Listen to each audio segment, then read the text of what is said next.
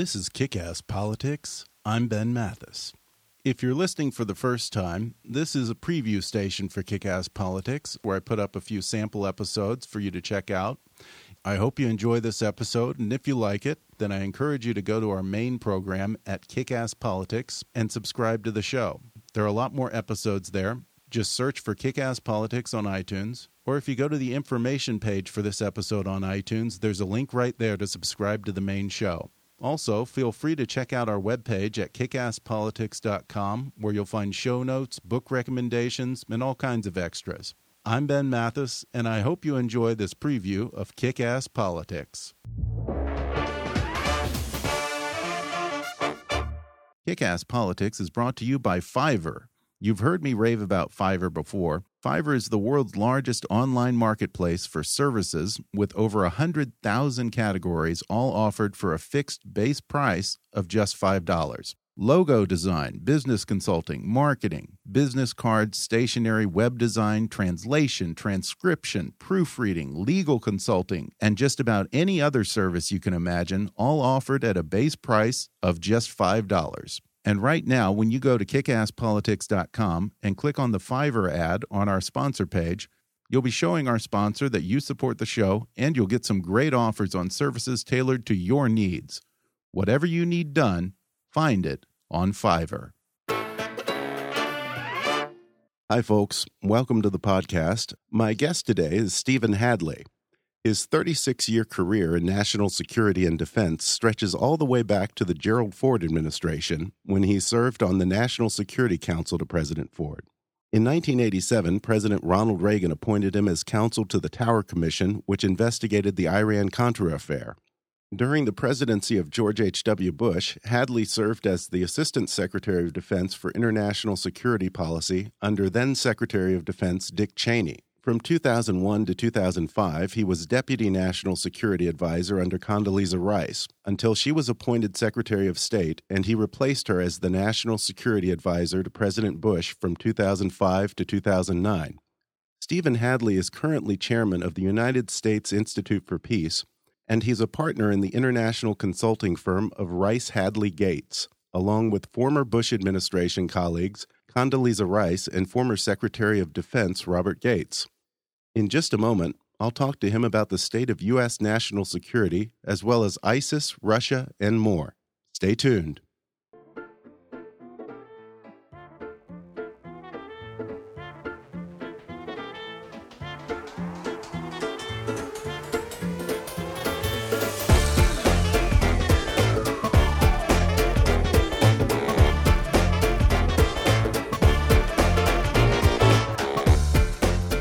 Hollywood to Washington, it's time for Kick Ass Politics. And now here's your host, Ben Mathis.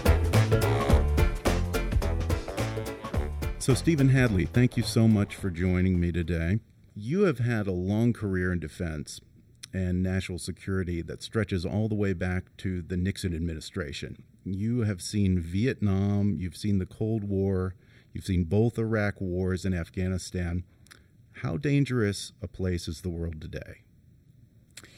It's uh, it's a it's a troubling place. It's a challenging place for us. If you kind of look back and say, where have we been the last 25 years or so? Uh, through the good efforts of President Reagan, President George H.W. Bush, actually Mikhail Gorbachev and others, the Cold War ended. Uh, the Soviet Union broke up. Communism was largely discredited. And we had really a decade of the 90s, which was kind of an escape from responsibility. We didn't have a whole lot of challenges in that period. And then, of course, 9 11 happens.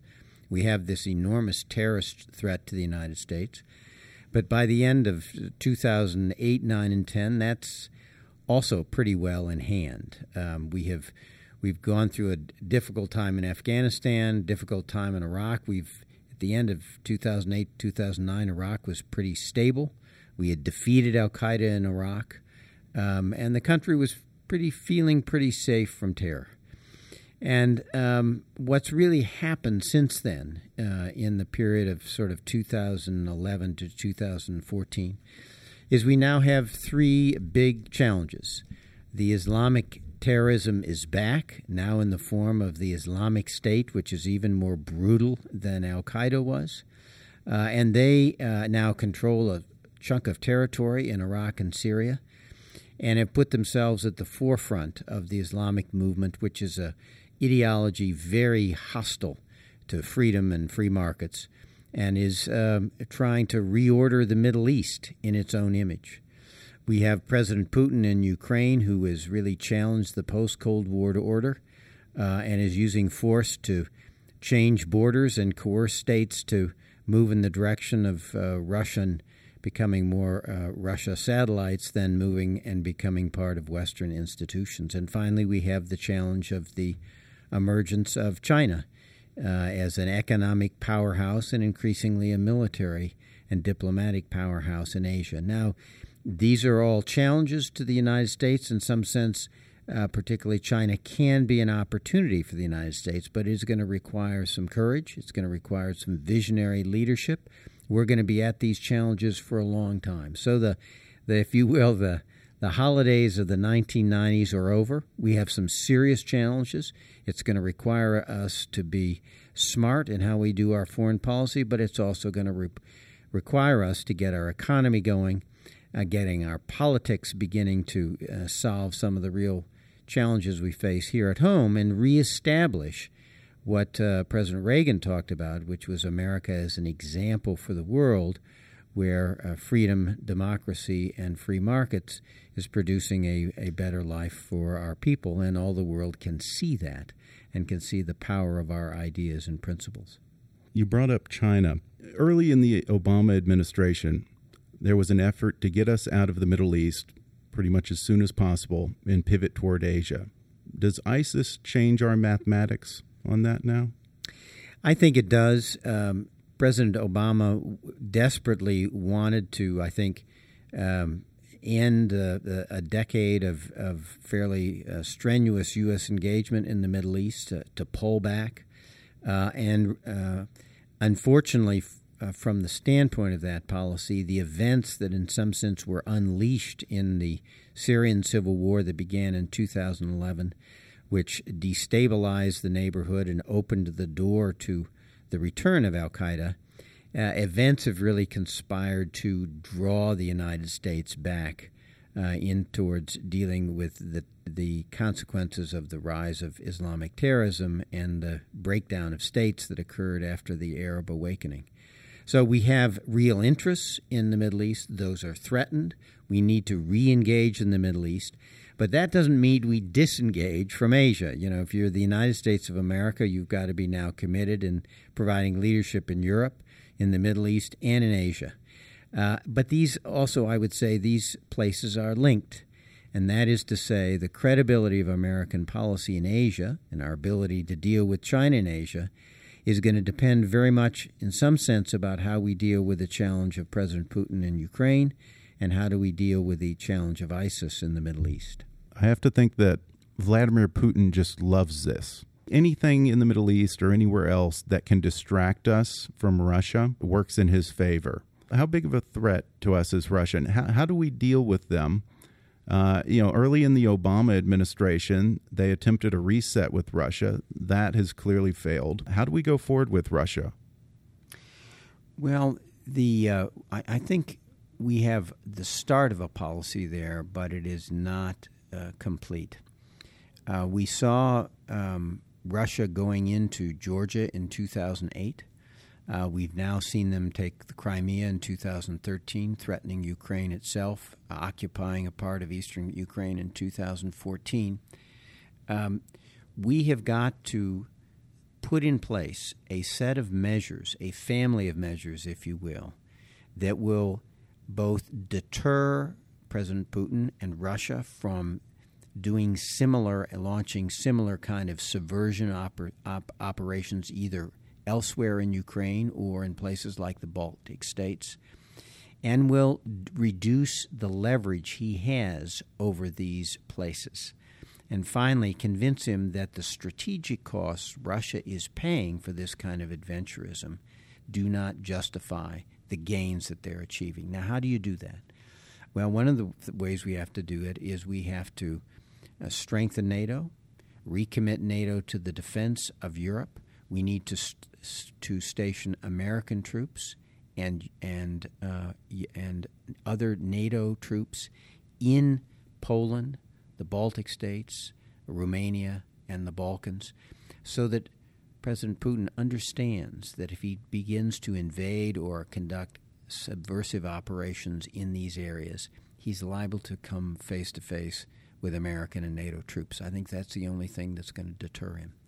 We've got to try to help Ukraine succeed as a state that can provide better life for its people. We have to not let his occupation of eastern Ukraine prevent us from responding positively to the desire of the Ukrainian people to move towards Western institutions, towards the EU, ultimately towards NATO. We need to help Ukraine get greater energy independence from Russia. We need to help basically all of Central and Eastern Europe and even Western Europe reduce its dependence on Russian energy sources because that will reduce President Putin's leverage. All of this we need to do to deter him, to convince him that this strategy he's pursuing is not in his interest and in the end of the day isn't a winning hand. At the same time, we have to recognize that there are historical economic relations between Ukraine and Russia. And so the trick is can we take Ukraine, help it stabilize, help it move towards the West if it wants to do so, but in a way that does not um, undermine, that does not destroy the existing economic relationships between Ukraine and Russia. You know, it, the the best of all possible worlds would be if the United States, the EU, and Russia and the Ukrainians were all going to cooperate to try to stabilize Ukraine and make it a successful uh, and prosperous state. Regrettably, that doesn't seem to be what President Putin has in mind. Well, we're going to take a short break now, and then I'll be back for more with the former National Security Advisor to the President, Stephen Hadley.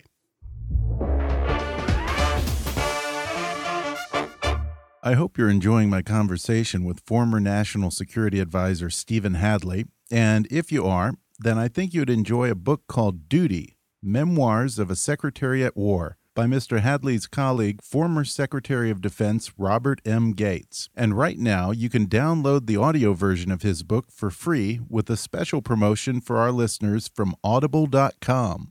Just go to audibletrial.com backslash kickasspolitics for a free 30-day trial and a free audiobook download, which can be Duty, Memoirs of a Secretary at War, or any of Audible's 180,000 titles for your iPhone, Android, Kindle, iPad, or MP3 player. That's audibletrial.com backslash kickasspolitics or click on their sponsor link on our webpage at kickasspolitics.com to download the free audiobook of your choice. And while you're there, help keep us on the air by clicking the donate button to donate to our GoFundMe campaign or visit gofundme.com backslash kickasspolitics. Your support will help keep us producing new and even more interesting programs in the future. That's gofundme.com backslash kickasspolitics, or just click the donate button on our website. And now, back to the show. I'm back with former National Security Advisor to the President, Stephen Hadley. You brought up Syria. Some people in the administration these days, in the Obama administration, feel that with everything that's going on, particularly in Syria and Iraq, that maybe it's time to reconsider Bashar al Assad and consider uh, somehow building stronger relations with him. It's essentially the idea of uh, is the enemy of my enemy my friend now, all of a sudden. I think we really cannot go there. If you look at um, a lot of efforts were made uh, in 2005, 6, and 7 by European leaders, by uh, Terje Rode Larsen, who was then the UN representative for Syria. A lot of efforts were made to reach out to Assad to get him to reform, uh, to get him to act more responsibly, and they all failed. They all failed. Uh, the notion that Assad is a, some was somehow a closet reformer, I think, was sadly disproved by his failure to perform. And what we've seen since 2011 is a man who has made war on his own people, killed 200,000 of them displaced either within the country or outside the country, probably 40% of his population set back their infrastructure and the economy by decades. And the idea that you would somehow consent to a person who has done that to his own country, to retaining power and even cooperating them with him, even against something as threatening as ISIS, I think is uh, morally obscene and would send a terrible lesson to the world. And the lesson it would send to the world is if you are brutal enough and kill enough of your people and uh, destroy enough of that society, the international community will let you stay in power. That's a lesson we should not be teaching anybody in the world. Well, early on in the civil war in Syria, it's felt that we had a window of opportunity and a partner to work with. There were good guys that we should have been supporting. Do they even exist anymore at this point? Have we missed our chance? Well, one of the sad things about this is that the uprising, of course, began very peaceably and courageously in 2011, where people would demonstrate against Assad, demonstrate against the brutality and the lack of respect he showed for his own people. They would go to the mosques on Friday. They would leave the mosque. A couple dozen of them would be killed by Assad's people. Uh, and they nonetheless uh, kept it peaceful. Once it turns violence, uh, the problem is the longer it goes, the more people die, the more sectarian it becomes, the more you open the door for radicals uh, like uh, uh, the Al Qaeda and the Islamic State the opposition elements, the more moderate, the more democratic opposition elements, have been fighting a two front battle because they've been attacked by the Islamic extremists and they've been attacked by the Assad regime. Uh, both of those groups, the Assad regime getting weapons and support from Iran and Russia, and the Islamic extremists getting support from the uh, the, the Arab and the Muslim world, both of those have had ample arms and money, and the group that has been starved of weapons and support are the moderates, and this has been that way for a, a number of years. Um, they are clearly on the defensive. They are clearly dramatically weakened. The administration now is trying to re engage with them, to rebuild them. Uh, it's going to take a, a long period of time. We're late to the party. So it's late. Is it too late? I hope not, because if it's too late, then I'm not sure what the options are for trying to stabilize Syria over the long term. Well, you spent eight years uh, as an integral part of the war against Al Qaeda. Who is the greater threat today to, to our U.S. national interests, Al Qaeda or ISIS? I think they are both threats, uh, serious threats. Um, I think they are both, in some sense, vying for the leadership of the Islamic extremist community. One of the things I worry about is if you're vying for leadership and you want to show the world you're the biggest dog on the hill, one of the best ways to do that is to mount a successful terrorist attack on the homeland of the United States. Uh, so I think we have to worry about the competition potentially between the two. I noticed the press is reporting that al Nusra, the principal Al Qaeda element in Syria, and the Islamic State have now agreed to cooperate uh, against uh, uh, um, our, the uh, the uh, opposition elements that we would be training against us in Iraq. Um, that's not good news either. So I think uh, they are both a enormous threat to stability in the region, to our friends and allies in the region, and to the homeland of the United States and regrettably, we're going to have to deal with both of them. Does the competition between these various terrorist groups does that present an opportunity for us? I don't really think so. Uh, I don't think you can back one terrorist group against another. Terrorist groups are terrorist groups. They have an ideology that is completely inconsistent with ours, that is threatened by ours, and at some point they will come for us. Um, when when I said that, I, I, actually I should have clarified. I I meant in the sense of does does instability uh, amongst these groups and infighting does that pre- present any opportunities for us? I think the real opportunity is for us to showcase the behavior of these terrorist groups when they are able to take control of real estate or get, get control over people. They run a brutal regime that does not respect the dignity of the people that they control. Uh, they do mass beheadings, mass killing of tribes that have are suspected of being disloyal, forced marriages, abuse of women. I think the best opportunity we have is to get the world, and particularly the people of the Middle East, to understand what life is like under these terrorist groups. I think if we can do that, and then show them some hope that if they rise up against those terrorist groups, they will have our support and they will actually win. Uh, I think that's the best thing we can do, and I think that's the best opportunity ultimately for turning the people of the Middle East against these extremists. You mentioned real estate. One of the things that you've pointed out in the past is that when we were fighting Al Qaeda in Afghanistan, they didn't have a lot of resources. Now we have an enemy who is getting increasing access to, as you say, greater real estate and resources. And that's what makes ISIS really so formidable. In some sense, um, a more substantial threat at the moment than is Al Qaeda. Al Qaeda really has not uh, controlled territory since 2001 when they were expelled from Afghanistan. ISIS now controls, uh, or the Islamic State controls, an enormous amount of territory in Syria and Iraq. That territory has oil resources and uh, um, refining stations and drilling stations. They are taking oil out of the ground. They are selling it on the black market. They have there a revenue source that they control.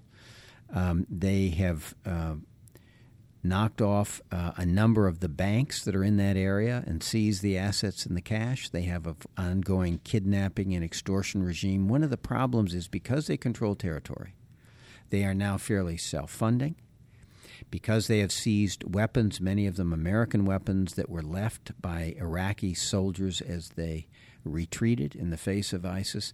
They are now not just a terrorist organization, they actually have elements uh, and characteristics of a conventional army. And because they control territory, they are now, it gives them an enormous propaganda edge in terms of recruiting money and followers from, who are inclined towards Islamic extremism. So all those things together make them, in in some sense, a much more formidable force, uh, even than Al Qaeda was in 2001, 2, and 3. Well, with this increased instability in the Middle East, I'm curious, at the end of the day, was the Arab Spring a net positive or a net negative for U.S. national interests? Don't know because it's not over. Um, the Arab Spring represents the desire of many people in the Middle East um, to throw off um, military based authoritarian regimes that were not respecting their people and were not delivering for them jobs and the better life that they hoped for. And you saw them, you know, first in Tunisia and then in Libya, then in Egypt, uh, and now the ongoing struggle in Syria. So um, it you know, this was an uh, an upwelling of the people of the region for a, a better life and an opportunity for freedom and for uh, the kinds of benefits of jobs and, and prosperity that they had hoped for. It's come a cropper. Um, some cases, as in Egypt, there seems to be a falling back to a more uh, authoritarian military backed regime. Um, in other places, such as uh, Libya and, of course, Syria, it's descended into chaos, and nobody likes chaos. Uh, and in some sense, uh, it is people will then go for authoritarian solutions simply to stop the fighting. So there's not a lot of good news at the moment. One place where uh, the Arab awakening seems to be working is Tunisia. Uh, a small country, but one that has sort of had a national dialogue that has included all elements of society, that has developed a constitution, an electoral path forward. Uh, and if Tunisia can help, can make it, and we should be doing all they, we can to help them succeed, this would be an example that other countries in the Middle East may be able to look to in what is going to be a generational process of trying to stabilize uh, that part of the world and also to give the people of that world an opportunity to have a greater control over their lives and governments that will provide a, a, a better life for their people. But it's going to be a long process. But we have a stake on how it comes out, and that is why I think disengaging from the Middle East is so profoundly contrary to our interests.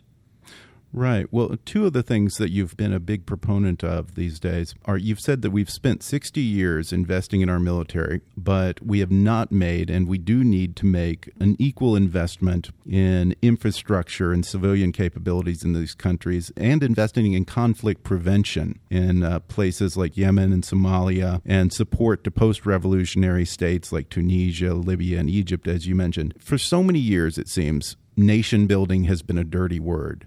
Do we need to rebrand that? How do we approach these nations as a partner and not with the stigma of being an imperialist? Well, that of course is is critical. If if we are not working with the people of these countries to achieve the kind of societies they want for themselves and their children, uh, we're we're going to fail. Um, I think the point we have to recognize is that if uh, the United States and our allies in the region are successful in rolling back the Islamic State, first in Iraq and ultimately in Syria, then you're going to have two societies that have are going to be have been battered by conflict and by division and sectarianism. And the question is, uh, the the agenda then will be: Can we stabilize these societies? Can we keep them from breaking up into war and factions? Can they be establish good governance, inclusive governance, non corrupt, that can win the support of their people and begin to provide the services and jobs that give them a, a, a, better life. We don't do this as some kind of humanitarian gesture. We do it because of hard national security interests. And the hard national security interests are this. If we cannot, after pushing out ISIS or the Islamic State, stabilize these societies in the way I described, then they are going to become training grounds and breeding grounds for terrorism for generations to come. And ultimately, those terrorists will direct their ire against the United States.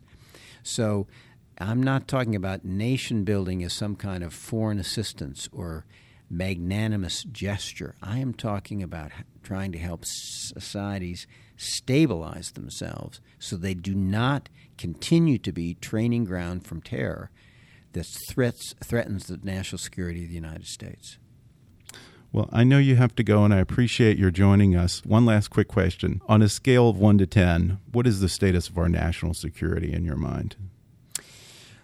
Well, I think we have uh, made um, we've made progress against terror. We're safer, but not yet safe. I think we have challenges uh, in Europe, in the Middle East, and Asia. They are formidable challenges, but I have great confidence in the United States. Uh, I think if we are willing to step forward to provide global leadership, to have uh, tough but wise policies, if we can uh, fix our domestic problems here at home, get our political institutions working, getting our economy growing, producing jobs. Um, we have enormous resources, the United States does. Our biggest resource, of course, is the ingenuity and v- wisdom of the American people. We can handle these things, but we've got to pay attention. We've got to get focused here on home, and we've got to be willing to lead effectively abroad. If we do that, uh, we can handle these problems. Well, Stephen Hadley, it's been fascinating. Thank you so much for joining me. Nice to be with you. Thank you. I hope you enjoyed my conversation with Stephen Hadley, and I want to thank him again for coming on the podcast. Um, I also feel that I kind of owe him a bit of an apology uh, for asking him probably the, the stupidest question of his career when I asked him to rate the state of national security on a scale of 1 to 10. Uh, it only later occurred to me that if the national security advisor to the president were to rate our national security on a scale of 1 to 10, it might be tantamount to raising our alert status to DEFCON 1 or Homeland Security raising the terror advisory alert to red. Uh, so thankfully, Stephen Hadley was responsible enough to avoid directly answering that question, and uh, no jets were scrambled, no nukes were launched. Uh, but I apologize for putting him on the spot like that. Silly me. Um, I hope you'll subscribe to the podcast and leave us a review on iTunes for a chance to win my book of the week. And if you get a chance, check out our sponsor, Gold Medal Wine Club. Since 1992, they've been America's leading independent wine club. They feature the really unique and hard to find boutique wineries, the kind of wines that you won't find at your grocery store. And virtually every wine they sell meets their strict selection criteria that includes multiple medals from major wine competitions and high ratings from Wine Spectator, Wine Enthusiast, and other national wine publications. And right now, if you go to the show site at kickasspolitics.com and click on the special link, Gold Medal Wine Club will give you up to 45% off wines rated 90 points and up, plus free shipping. And hey, if you're a beer snob, they've got you covered too with Craft Beer of the Month Club. They discover exceptional craft brews from all over the world and deliver them right to your door every month. And they've also got special deals for listeners of Kickass Politics, including free shipping and bonus gifts for just our listeners. So go to kickasspolitics.com click on the special link for these sponsors, and my friends at Gold Medal Wines and Craft Beer of the Month Club will hook you up. Now, if you like kick ass politics and you want to support the show, then I hope you'll make a donation to our GoFundMe campaign at gofundme.com backslash kickasspolitics. Or you can go to the show website at kickasspolitics.com and click on the donate link. I'll tell you, folks, this podcast is a labor of love for me but there are a lot of expenses associated with producing a podcast every week like this. And I'd love to be able to produce three or even four podcasts a week for our listeners. And your support will help us increase that weekly output and give you new and even more interesting programs. So if you can, give us a hand and donate at gofundme.com backslash kickasspolitics or visit the link on our site. In the next episode, it's the 50th anniversary of the death of Winston Churchill, and I'll be joined again by Dr. Stephen F. Hayward, author of Churchill on Leadership, to talk about some of the qualities that made Churchill one of the greatest leaders of all time and how we can apply those lessons to our lives. So tune in for the next podcast. But for now, I'm Ben Mathis, and thanks for listening to Kick Ass Politics.